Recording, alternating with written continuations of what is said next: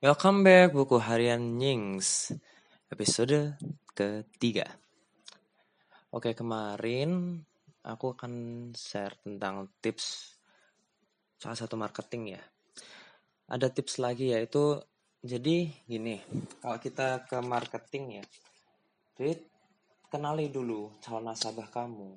Kamu harus benar-benar rela buat gabung ke circle dia dan cari tahu apa kesenangannya ya teman-teman ya.